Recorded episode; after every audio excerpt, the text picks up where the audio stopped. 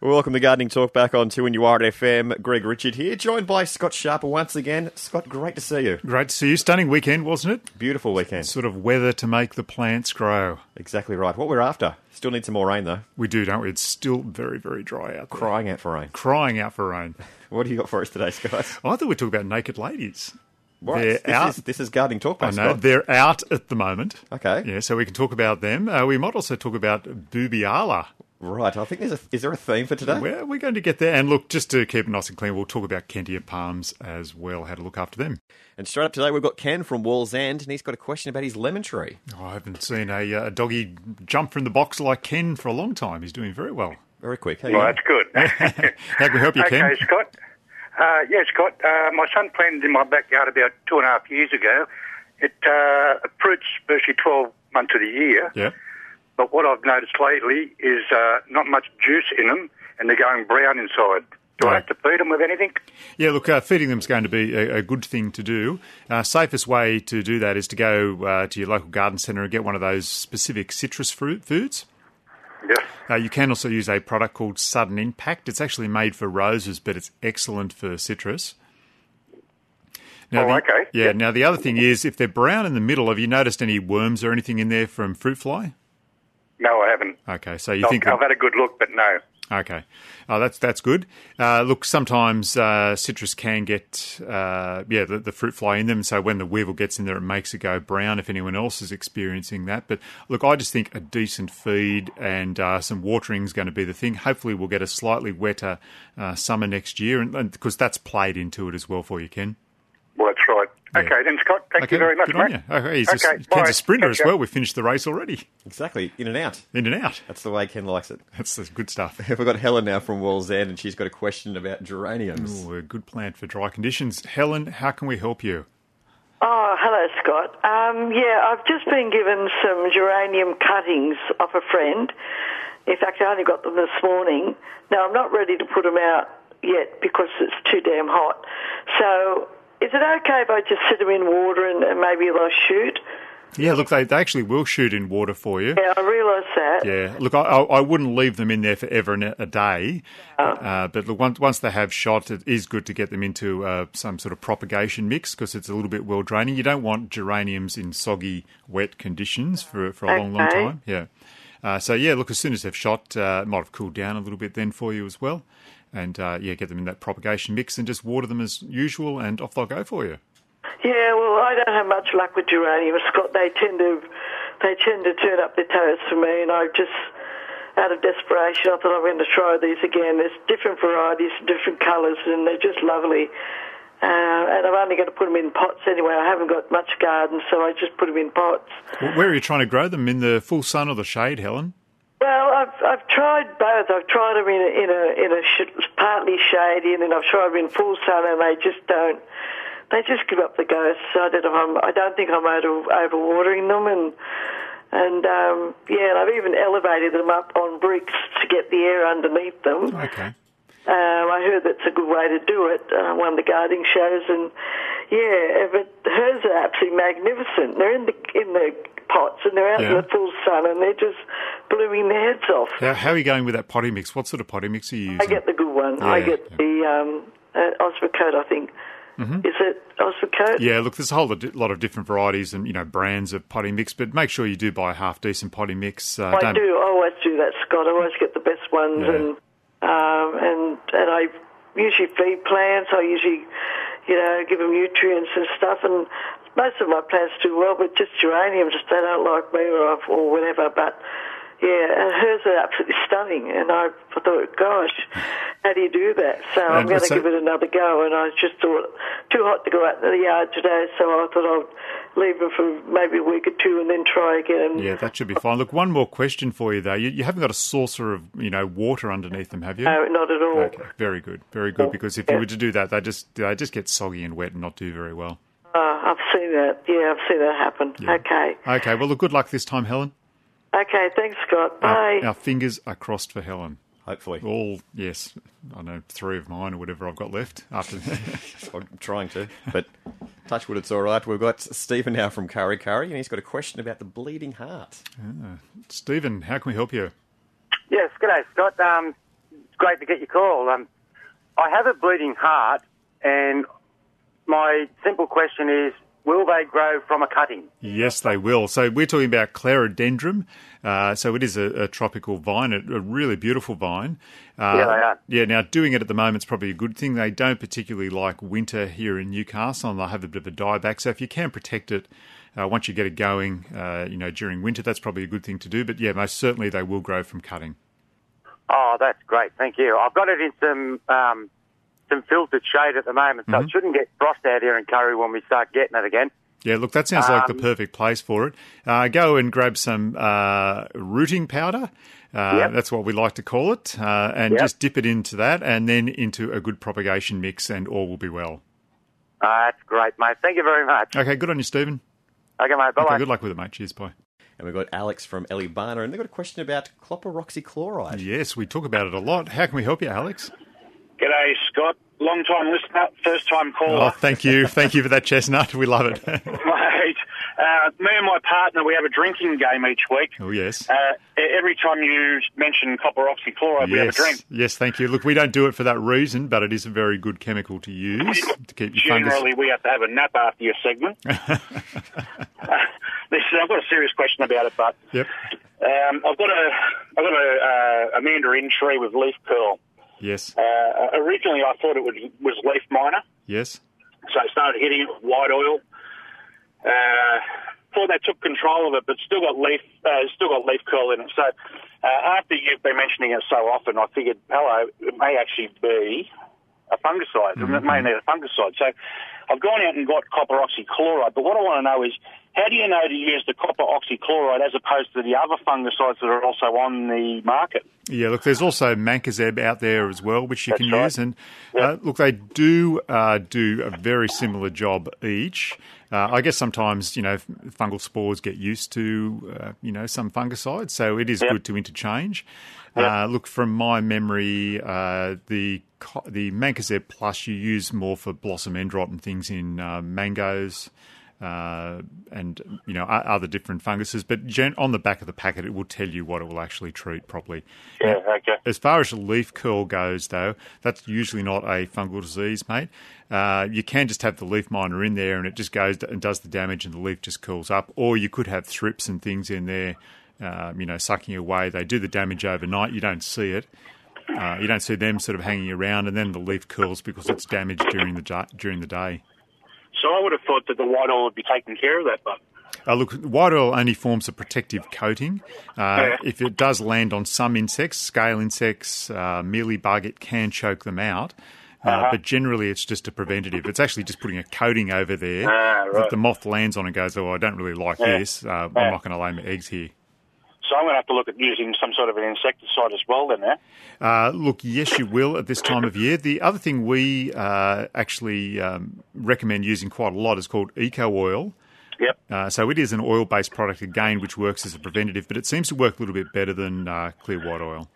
Yeah. Okay. All right. Thanks Okay. for your answers. And mate, well, we can say copper oxychloride for you, for you a few more times if you'd like as well. Uh, we can Just, just keep, mate. Just keep mentioning it every. I don't know, every three minutes or so. I seem to be thirsty. okay.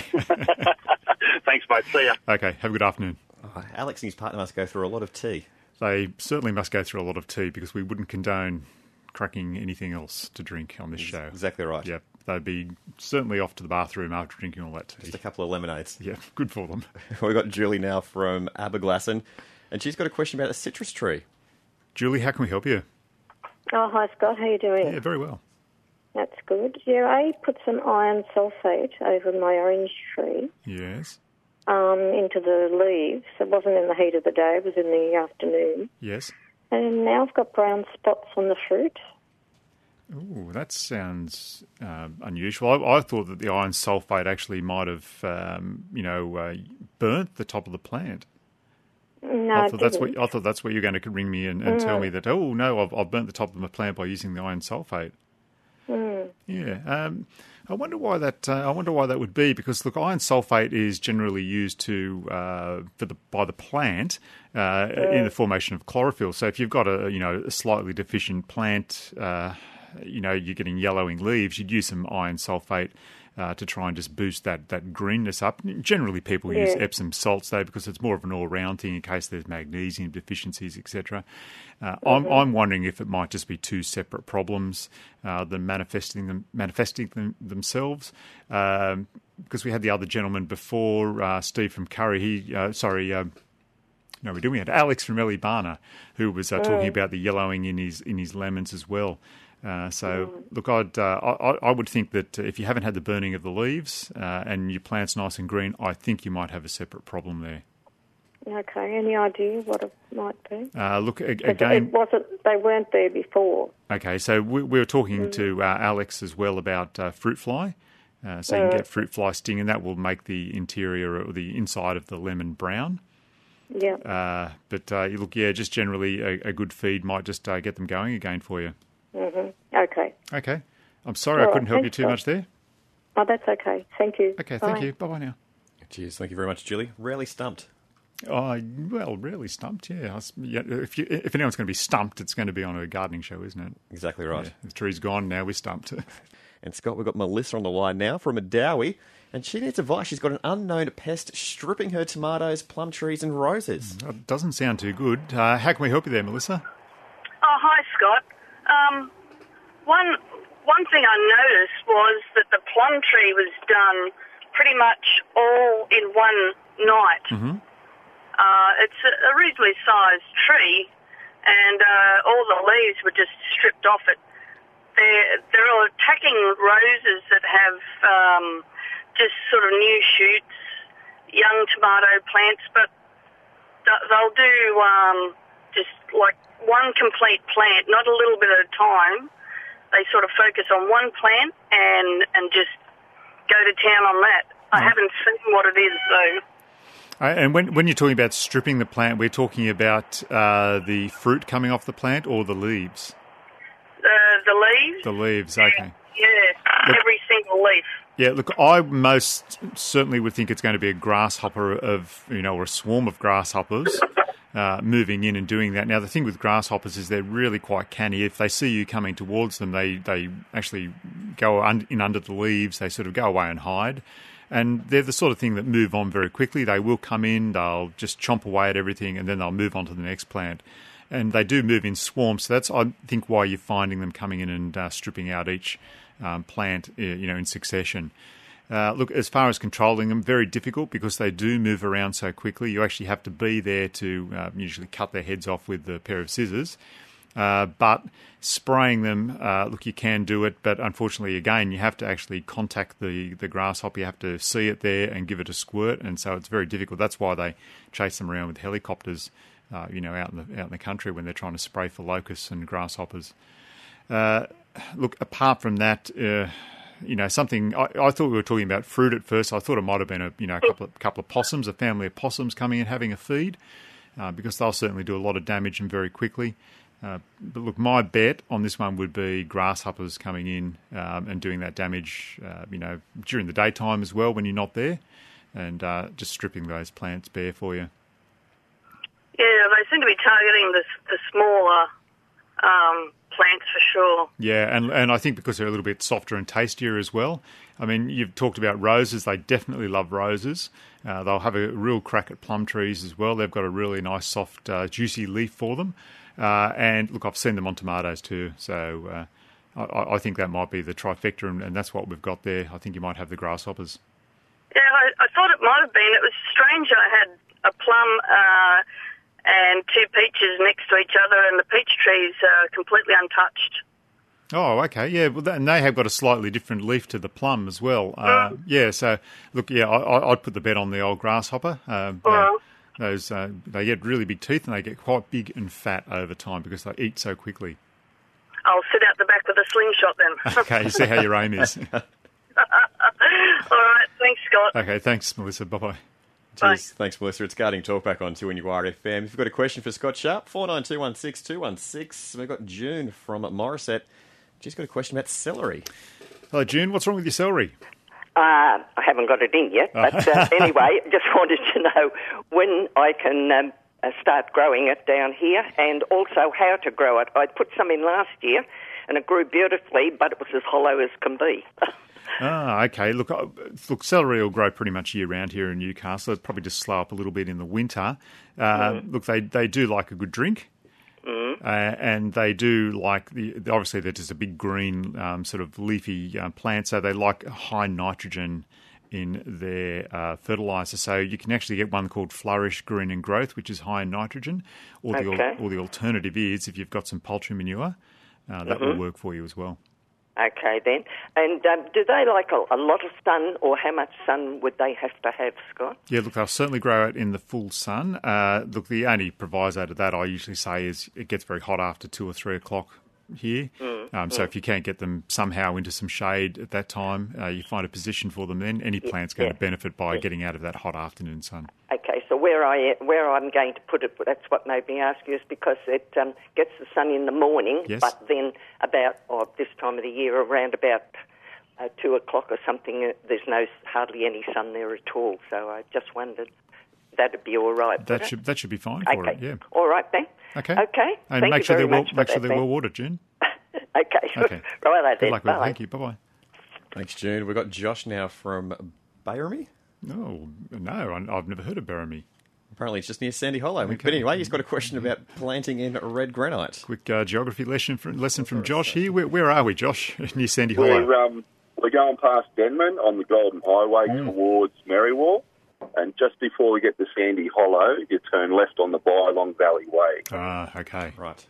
Now we know. You know where? Yeah. Yeah, look, I, I only travelled out that way once um, when I was much, much younger, um, but I do plan to go out to Mudgee again.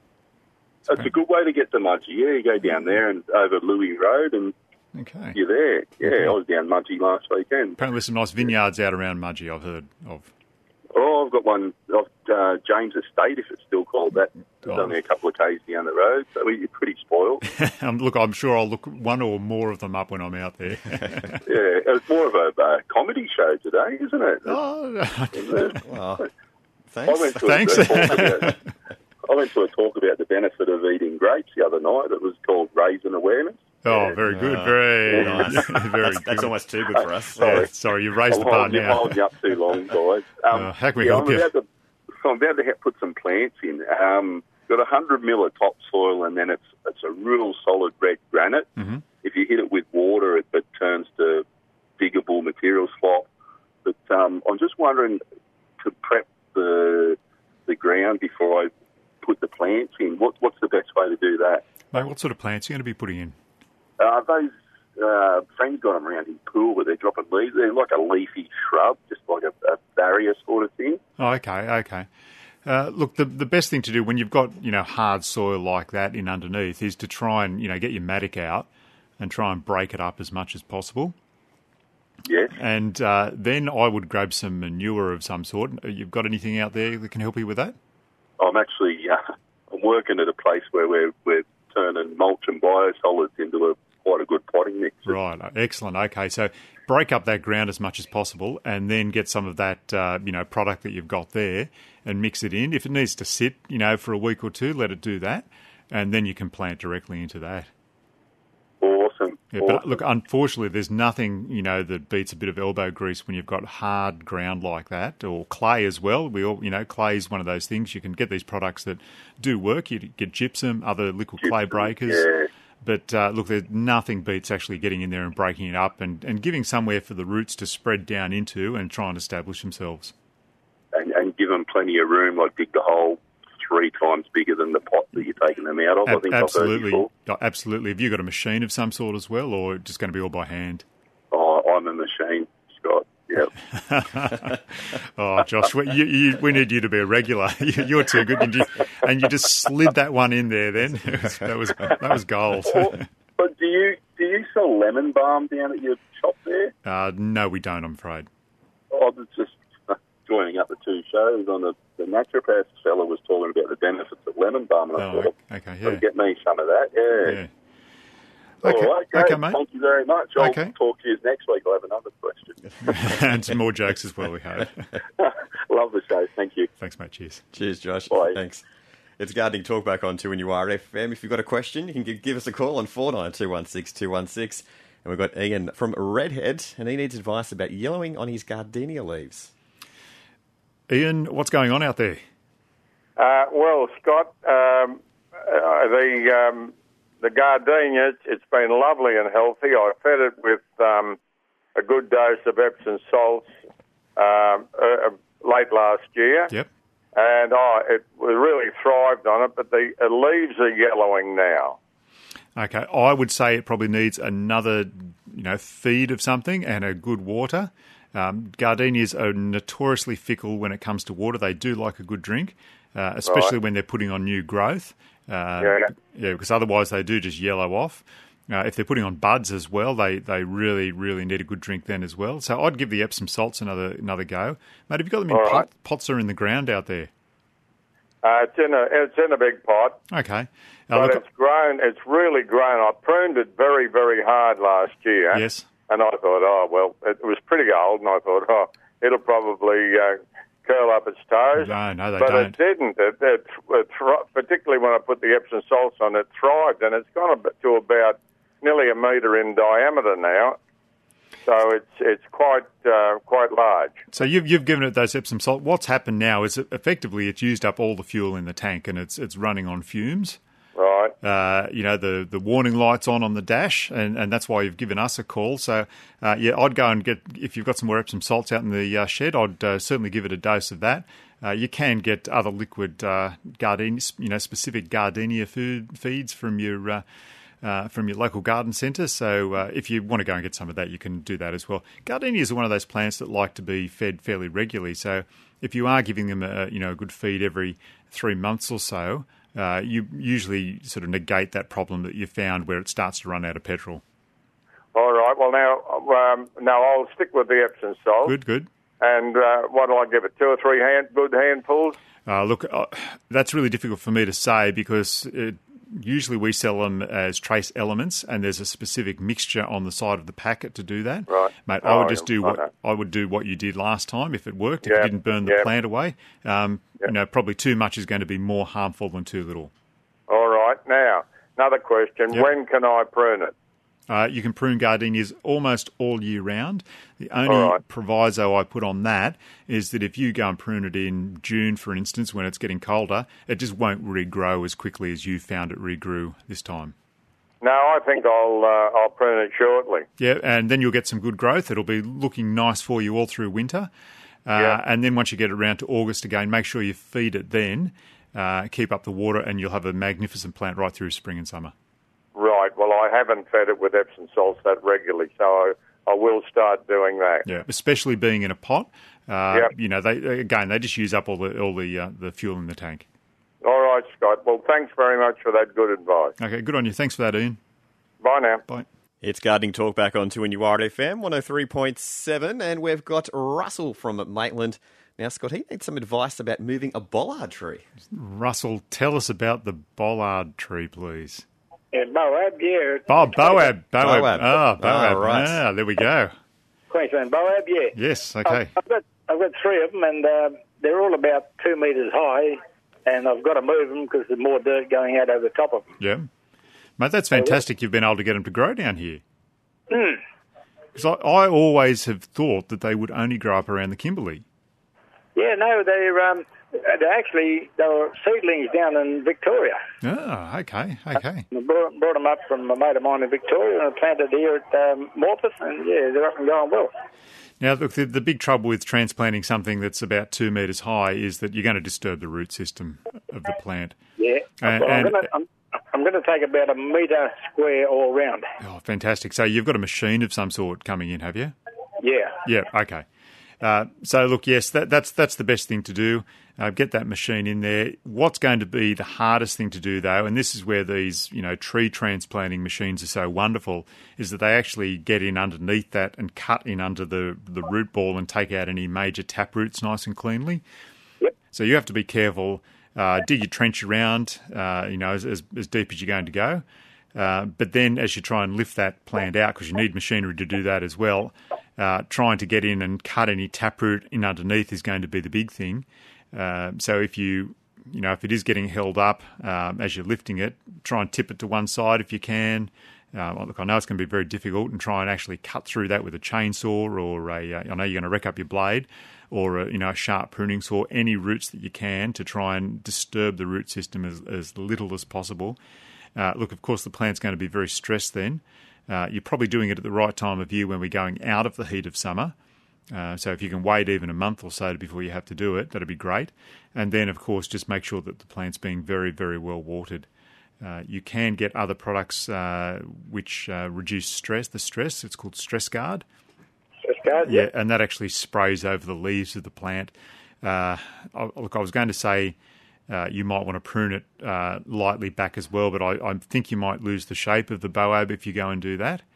Mm-hmm. So just see what happens there. It might be that you, some leaves fall off and that you just have to, you know, clean it up later on when you see if there's any dieback or not. No worries. Okay, but the main thing is to get as much soil as possible and don't disturb or drag that uh, that root system out of the ground. Okay, thank you very much. Okay, very good luck with it, mate. We would actually love to hear back from you um, later on in the year if you've been successful or not. Because uh, look, unusual to have the uh, the boab around here in Newcastle and uh, uh to try and transplant it. Um, yeah, we'll we'll see how you go. So give us a call back. I will do for sure. Okay. Thank you very much. Good luck with it, Russell. Appreciate it. Cheers. Thanks, Russell. We've got Barry now from Wamberal. Wamberal, yes. And he's got a question about transplanting grass trees. Yeah, well, another difficult one. Larry, how can we help you, mate? Oh, thanks for taking my call. I was just interested to hear the other fellow talking about baobab trees, but I have uh, three grass trees that I'm wishing to transplant, and I've read and heard where they are particularly difficult to do so. Is they, that correct? They are very, very touchy plants to, to dig, and that's why they are so expensive uh, when you go and buy them in, in your garden centre. Uh, effectively, what happens is that uh, you know growers have a license to go out into the into the parks and, and dig the uh, the grass trees out of the ground. Uh, they try and take, of course, as much soil as they can with them too.